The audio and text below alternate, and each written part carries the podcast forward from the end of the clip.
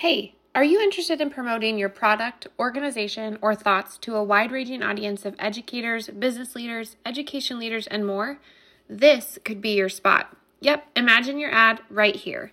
Find out more about expanding your reach and catalyzing the future with like minded leaders by clicking the link in the show notes or emailing Jessica at gettingsmart.com. Let's get back to the show.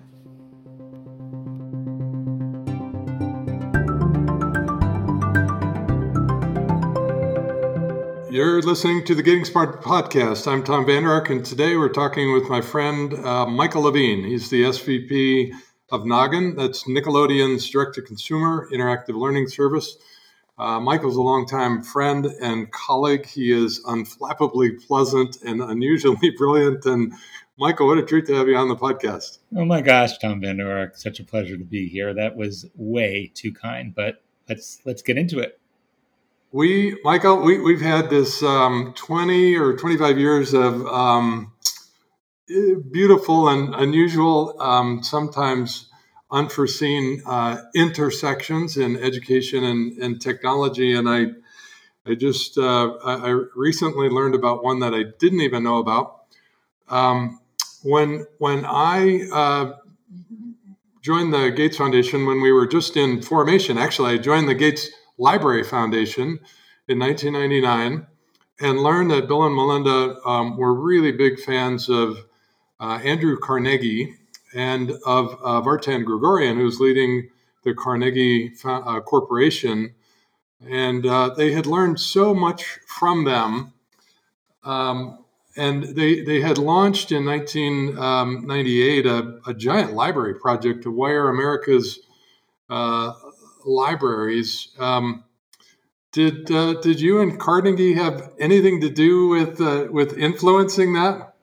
Yeah, thanks, Tom. I I think we may have. Um, Vartan Gregorian uh, was the, as you suggested, the president of Carnegie Corporation beginning at some point in 1997. I had been on the staff there since 1990, leading the early childhood development work as well as some of the school reform and um, you know public media initiatives. And um, I got a call one day soon after Vartan had begun at the corporation to say that he was having a meeting with um, Patty Stonesifer uh, as well as um, Mrs. Gates to discuss Andrew Carnegie's work and his legacy in having built, you know, literally thousands of libraries uh, as part of his initial philanthropy and uh, would I have some interest in advising what he had to say um, to the uh, foundation executives? I mean, Gates was very, very young, as you suggest at that point, as a important philanthropy, and everyone was looking to them to get a sense of what they might do. And um, Vartan, with some, you know, help from me, um, to be honest, uh, and he didn't need much prompting because he had been the man who had turned around the New York Public Library um, in the uh, midst of the New York City fiscal crisis in the late 80s into the early 90s. And so libraries were certainly on his mind. But he uh, asked me to give him some ideas, and he pitched these ideas to um, the Gates Foundation.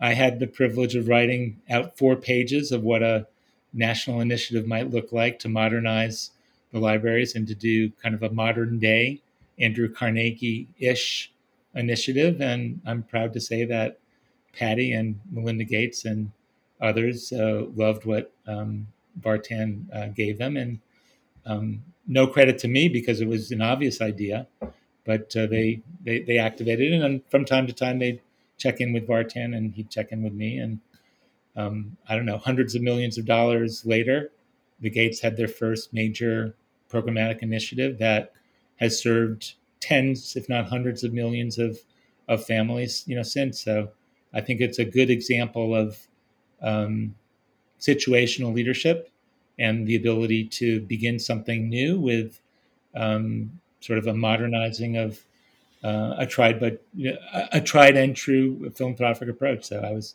proud to be a small part of it and to tell this story for the first time on your podcast. Yeah, it's uh, that's so exciting to make that connection. Um, when when I joined the Gates Library Foundation, it was uh, Patty and a program officer and a a couple of public relations uh, folks, and 150 librarians. Um, they they staffed up to actually wire um, every library in America and to install computers. Gateway Computer had a whole uh, plant set up just for uh, libraries, uh, library computers, and those librarians um, went library to library, state uh, by state around the United States, wiring libraries um, in in the late '90s and uh, through the first uh, five years of uh, of the knots. And yeah, one thing we can say about it, Tom, sorry to interrupt, is especially this last year, you know, you don't know when a, a philanthropic initiative is going to be prescient. Like at Carnegie, we used to talk about like the study that Gunnar Myrdal did in 1948 about, you know, race and, and poverty in America was written off by the foundation as, you know, a noble study. I mean, it became the basis for Brown versus Board of Ed, along with the other, you know, research that, you know, was done about educational, you know, injustice. This initiative, some 20 years ago, by the Gates Foundation, can you imagine our lives during the pandemic, or the lives of folks who didn't have access to the world's information if you know if we didn't have libraries and google search and the world's information at people's fingertips. So i mean it just was trans one of the pieces of the infrastructure that we needed to get through the pandemic successfully uh, was was was laid in place right then and there so in the fall of 1999 uh, i worked uh, with, with, you and michelle ko to stand up High Schools for a New Century. That was the really the first um, uh, large uh, small schools project in, in America, an effort to try to transform struggling schools in uh, in New York City.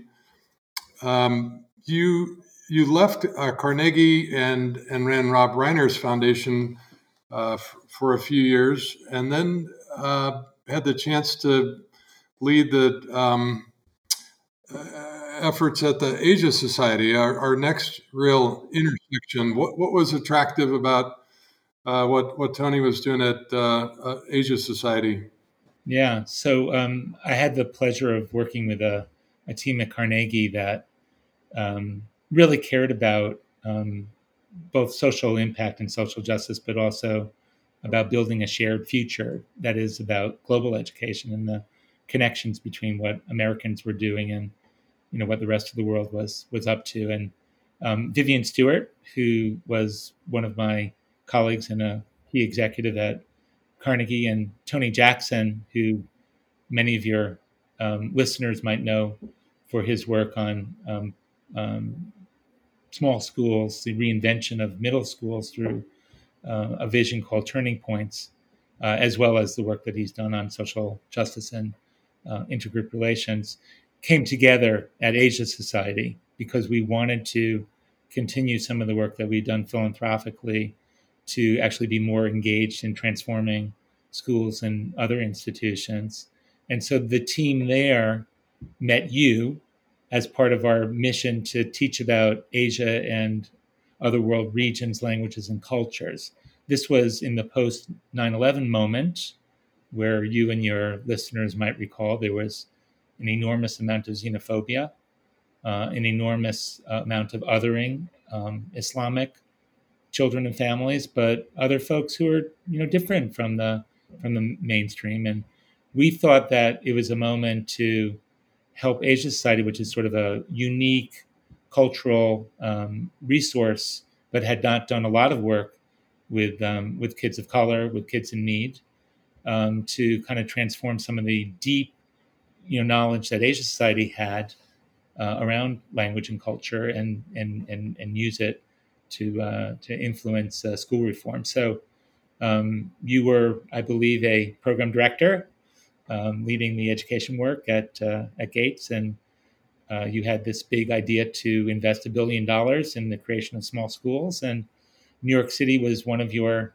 uh, allies as the new chancellor there, Joel Klein wanted to uh, transform um, what I would call sort of a calcified um, uh, school system that needed a dose of innovation and change. And so, working um, with you and Jim Shelton and other folks who were on the Gates staff at that point, and Joel Klein and Kristen Kane and Garth Harries and other people who were members of the Children First Committee uh, in New York. Um, they recruited us to create some new small schools with an international theme for um, new schools in New York, and then we built with support, generous support from Gates and many others, uh, a whole schools network, which uh, it's called the International Study School Network, and there are hundreds of international schools, you know, that exist. You know, not not just because of that stimulus, but because of the interest in teaching about other regions, languages, and culture. So that was, uh, I think, a really, really important, you know, time. So 20 years later or so, there's still a, a movement to globalize and to internationalize public schools with, um, you know, dual language immersion programs, some in Mandarin, um, some in Arabic, you know, some in, in Spanish, of course. Um, that was a big part of the initiative, you know, back then. But also, you know, learning about the rest of the world is a critical part of creating a shared future for all of our kids, especially now.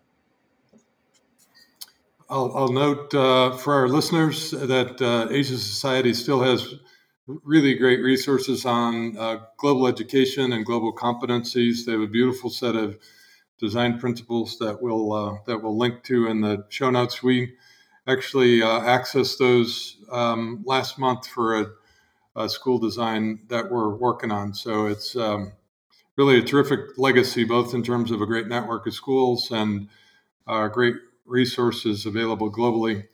Michael, in, in 2007, uh, you, you became the executive director at the Joan Ganz Cooney Center, um, better known for uh, Sesame Street, one of its uh, programs. What, what, was attractive to you about uh, about Sesame Street and the and the Cooney Center? Yeah, it was sort of a return to my early childhood roots. I have a background in developmental psychology and, and, and social policy, and trained with one of the great developmentalists of the past century, Urie Bronfenbrenner, as an undergraduate. So I had an interest in my portfolio, both in um, my jobs before Carnegie as a mayoral aide in New York City, but also at Carnegie, were in the early childhood, you know, field, but also um, was an extension of the work that I had done at Asia Society since Sesame really is the longest street in the world. It really is a place that cares about not only um, ABCs and one, two, threes for domestic consumption, but very much involved in creating global education, you know, resources from the work in sub-Saharan Africa around HIV/AIDS prevention to the peace and conflict resolution work in the Middle East to a whole range of different things in in uh, in, in, in, in, in South Asia. So um, I was asked to form a new R&D center and lab and to join the senior team at Sesame in 2007.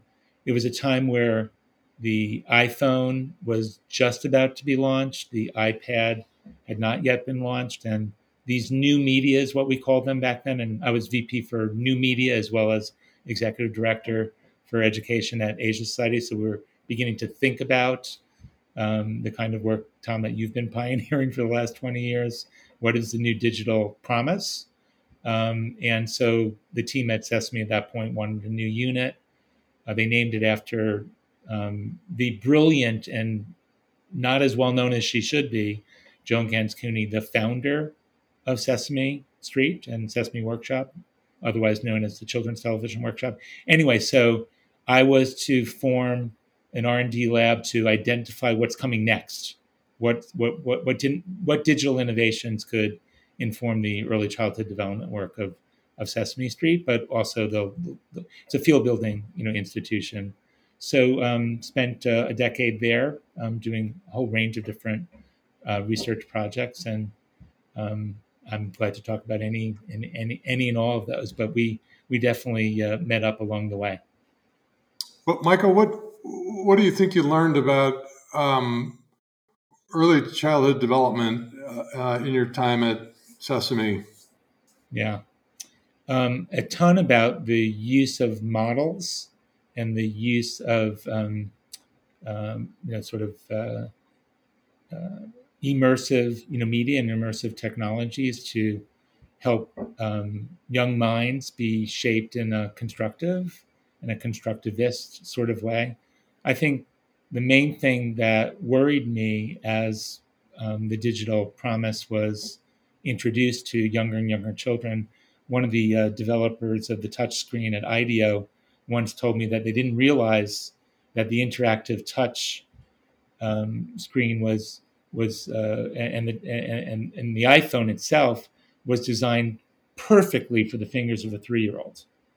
They didn't realize that initially, but you know, you, you didn't have to be a genius to you know sort of realize just what a game changer the interactive touchscreen was for kids who couldn't navigate with a mouse or didn't have any literacy, you know, didn't have any literacy skills yet. That uh, this touchscreen technology opened up the world to their fingertips. So, so what I learned at Sesame was sort of the power of the new digital technologies, but also, um, how shall I put it, the less constructive uses of digital technology for consumption in early childhood the fact that so many, you know, profiteers and product developers saw the marketplace, you know, pretty early on and began to develop things that were not evidence based and not that they were harmful, but you know, there were there, there, were lots of I would say um, less than true marketing claims made about the digital promise, and so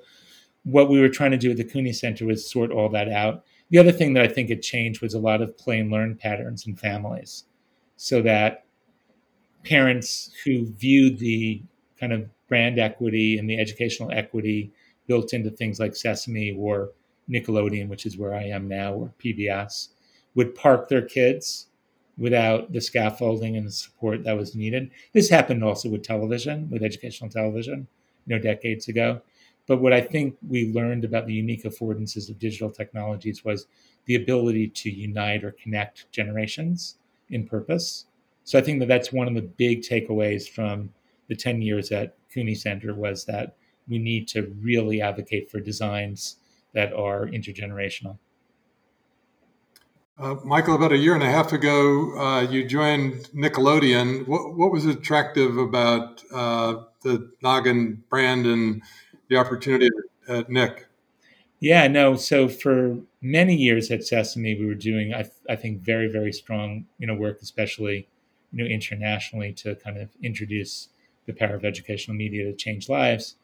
But we didn't have a distribution network that was built in. We had partners at PBS and partners at HBO and partners everywhere, but we didn't have the pipes to really distribute, you know, what it was that we were doing. It was always, you know, re- reliant on some other partner. Um, and in uh, thinking about kind of digital innovation there too, and personalization of the kinds of digital innovations for individual kids, we didn't have the architecture or the engineering to, you know, create the next generation of truly supportive, scaffolded um, digital technologies. But by coming to Noggin, which was originally a Sesame idea, by the way. Your listeners might not know that. Sesame and Nickelodeon, Viacom, and the Henson Company came together in 1999, right around the same time that you were thinking of the transformative ideas at Gates Foundation. They were thinking about the first online, anytime, anywhere, worldwide Web driven um, delivery system uh, called Noggin. Um, I won't get into all the history of Noggin and its its ascent and its decline, but suffice to say, within a few years, Sesame and Henson cashed out. They actually made a lot of money off of the deal. Another an, another sort of you know interesting story is that the money that Sesame made off of the early Noggin deal funded the use of the Muppets into perpetuity at Sesame Workshop. It's a n- nice little fun fact for your audience. Anyway, um, I was attracted to Noggin about a year and a half ago because I always wanted to create a digital age Sesame Street. Not that Sesame Street isn't doing good work in this area, but because they don't have their own, you know, pipes to distribute. Uh, I thought that a big broadcast, a big, you know, multiplex company um, like Nickelodeon, which is part of Viacom CBS, would be a good place to test out this idea of creating something that would be new and personalized. So we went to work. We've created a whole range of new resources, and we're on a very steep growth path. Thank, thank, thank goodness. For, for somebody who's not a, a, a parent or a, a, grandparent of toddlers like uh, like me, what, what is Noggin? What would uh, what could parents find there, and why would it be useful? No, thanks for asking. So Noggin is Nick Jr. Um, uh, uh, preschool and early elementary school learning service. It has all sorts of different educational content, which is you know briefed and developed by my educational and impact team. What distinguishes Noggin is the number of genres of content that are available. Some are interactive, like games and what we call play along videos. Nickelodeon is very well known for its popular characters, just like Sesame Street. We've got ours, we've got the Paw Patrol, we've got Dora the Explorer, we've got um, Blues Clues and You, we've got Santiago the Sea. So these are very pop culture iconic characters yeah. that I I can't tell you how many of those I think I've watched all of those episodes. Yeah. So I apologize to you for that, Tom. But the kids love it. Um, and so what we do is we take the IP as well as our own original production at Noggin and we array it in different kinds of educational sequences. I won't get into all the details, but suffice to say, we've got a Noggin learning framework which connects skills to knowledge. We're very, very big on background knowledge and the fact that you need to create interest driven or passion driven learning. It begins as young as two and three, where kids love fashion or they love dinosaurs or they love oceans. Um, so we try to tie our characters who are both through marketing and through learning science models and icons for our kids to deliver you know wholesome but also i would call it fun and hard kinds of you know um, uh, learning experiences for them. During covid we've done a lot to kind of their you know consumption and engagement has risen which as a child development expert concerns me so, talking to our parents and talking to our experts, we've created things for close listening skills, like a whole new podcast series. We've created maker tools like art and music maker tools. We're adding a lot of STEM sort of experimental work where our characters are doing hypotheses and you know um, you know learning about how kernels turn into popcorn or going to a farm and observing how you know, farm to table actually influences a four year old. So we've been doing a lot of thinking about, um, you know, uh, the next generation of innovation, which is not consumption. And we've also been working quite a lot on um, recovery and resilience. So um, you'll see on Noggin today, if you're a parent, um, music. And you'll see on Noggin today, if you're a kid, um, more representation of who you are because we are working with creators of color in new and different ways. We just created a Hamilton for preschoolers uh, with uh, Chris Jackson of Hamilton, uh, George Washington, and Moana fame. We just uh, did a design competition, actually inspired by the work that you did at Gates, um, which has lasted you know decades, where you put a challenge out there, a grand challenge out there, and you don't use your own talent. You you know you crowdsource it and you see who comes in through the transom so we created this new album called Big Heartbeats, which is all about social and emotional development and social justice education. And we got hundreds of submissions from creators of color uh, there. So we're experimenting, we're trying new things, we're partnering with charter school networks to see whether or not going forward the curriculum of the place can be connected to the curriculum of the space um, so there's a whole range of different things that we've been we've been having some fun at Noggin because we're we're we're we're a popular destination, but we've also been, I would say, um, you know, really affected by uh, all that's going on around us in the world. You you must have seen uh, a, a, big uptick in uh, in viewership over the last year and a half. We did. We grew so we did a couple of things. I mean, first of all, we just made Noggin available for everyone for free for the first you know few months of the pandemic, which you know was our wanting to be you know generous. It wasn't a bad marketing tool. Also, I'll admit. Um, so we we we grew over hundred percent.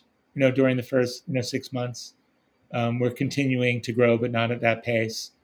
Um, we also decided to continue to give Noggin away for free to tens of thousands of low income families through Noggin Cares.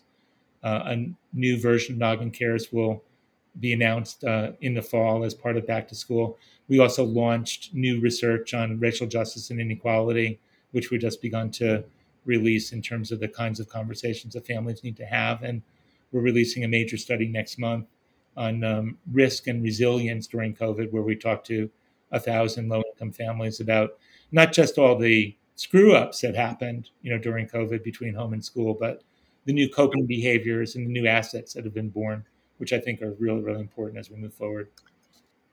Michael, I wonder after 30 years in the nonprofit space, you know, and you're, I'd like you to reflect on your first two years in in the in the media business. Um, do, do, you think you've been able to uh, to to both have a high bar for impact and quality and, and also hit uh, business metrics for profit?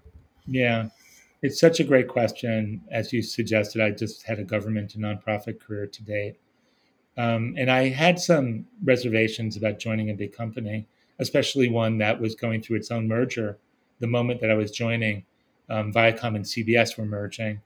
But I, I, have to say, like the CEO of Nickelodeon, who's you know my indirect you know boss, Brian Robbins, is just had a vision and been amazingly supportive of the team, um, which is led by you know Kristen Kane, who um, you and I have known since you know the, the Department of Education days. So um, I think if you're a mission-driven company within another company that is mostly around entertainment, that there are challenges in translation and challenges in sort of explaining what you're doing for sure. But um, there's also the resources and the leadership of the place, especially you know during the last year, where purpose has become sort of you know central to everyone who's working within this company, where we're seen as the you know like not only the little engine that could, but the the group that is actually making a really huge difference with you know young families uh, on the educational side. So um, what we found to be true, which I didn't expect, was you know, yes, there are more clearance points, and yes, things can move more slowly than the kind of startups that you and I have been involved in mentoring. But the scale of impact that we can have and the resources that we can, you know, command and deploy are are very, very significant. So it's still a little bit of a long shot. Like I look for three things when I join a new enterprise. One, can I learn a lot? Check. Like I'm learning a ton. I've never made, you know, content for kids before. Two, do I like the team that I'm working with? Are they smart? Do do do you know like can I engage you know with them? And we've got an amazing you know team. Three, can you make a really big difference in the world? We'll see. That's our aim. It's it's it's a little bit of a long shot, but you know, what did Margaret Mead say? We've got a small team, and that's the only thing that'll change the world.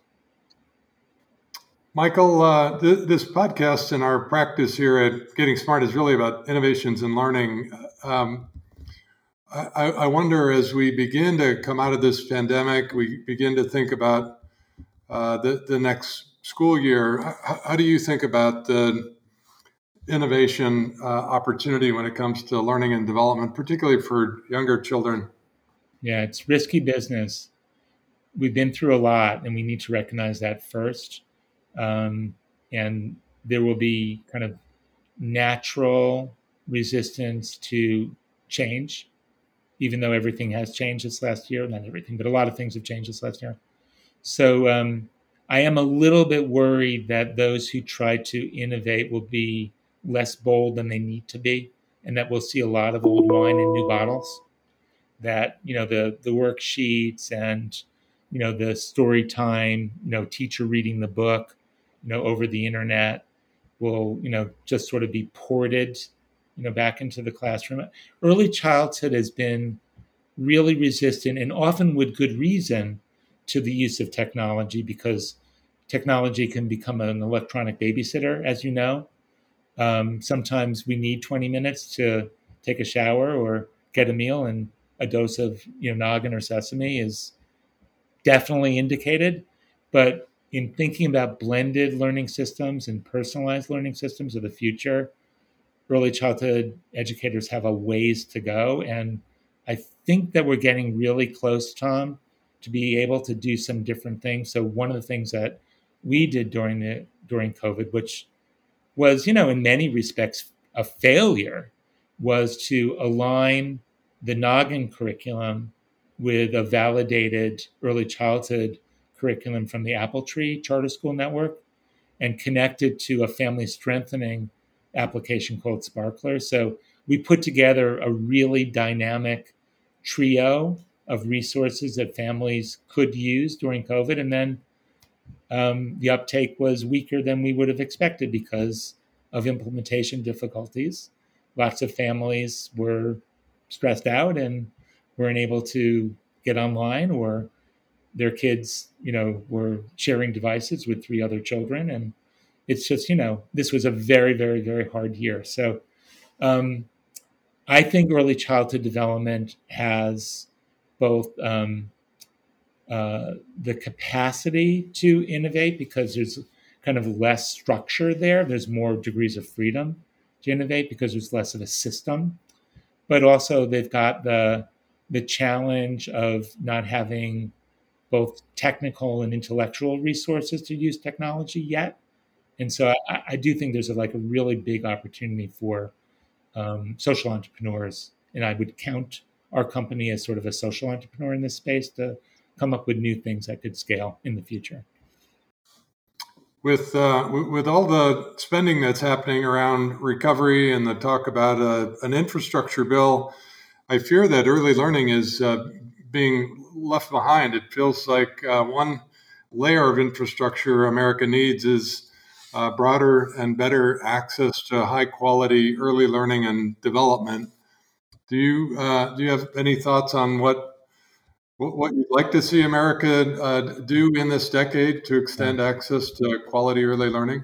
Yeah, no, for sure. Um, I mean, first of all, um, I think what we've learned from from COVID is that we do need a technological infrastructure. So the work, you know, that um, the FCC and you know Biden and other you know advocates are doing around digital equality will benefit families with young children.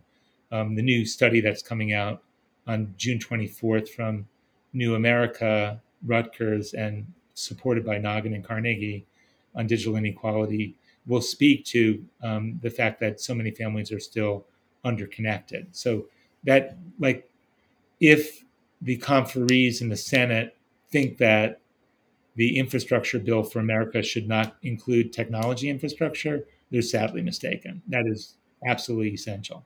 In terms of early childhood development, I mean, I alluded to this in the last you know answer. I do think that the new administration and a number of governors, you know, including you know your governor in Colorado, governors in California, governors, you know, in in other parts of the country, in in in in in, um, in, in Florida, have really invested a lot um, in early childhood, you know, development through universal pre-K, you know, programs. But the the glue that's needed from the federal, um, you know, government and the expansion that's needed to ensure that all three and four year olds have access to you know preschool is um, you know a hundred billion or more you know proposition that Biden has suggested we need and has proposed that we need, but we'll see whether or not that is something that actually gets passed. So we need we, we need a system starting at age three of universal access to, to preschool for sure. And then beyond that, I would say um, what's really missing is kind of uh, a set of program models that meet the needs of today's families.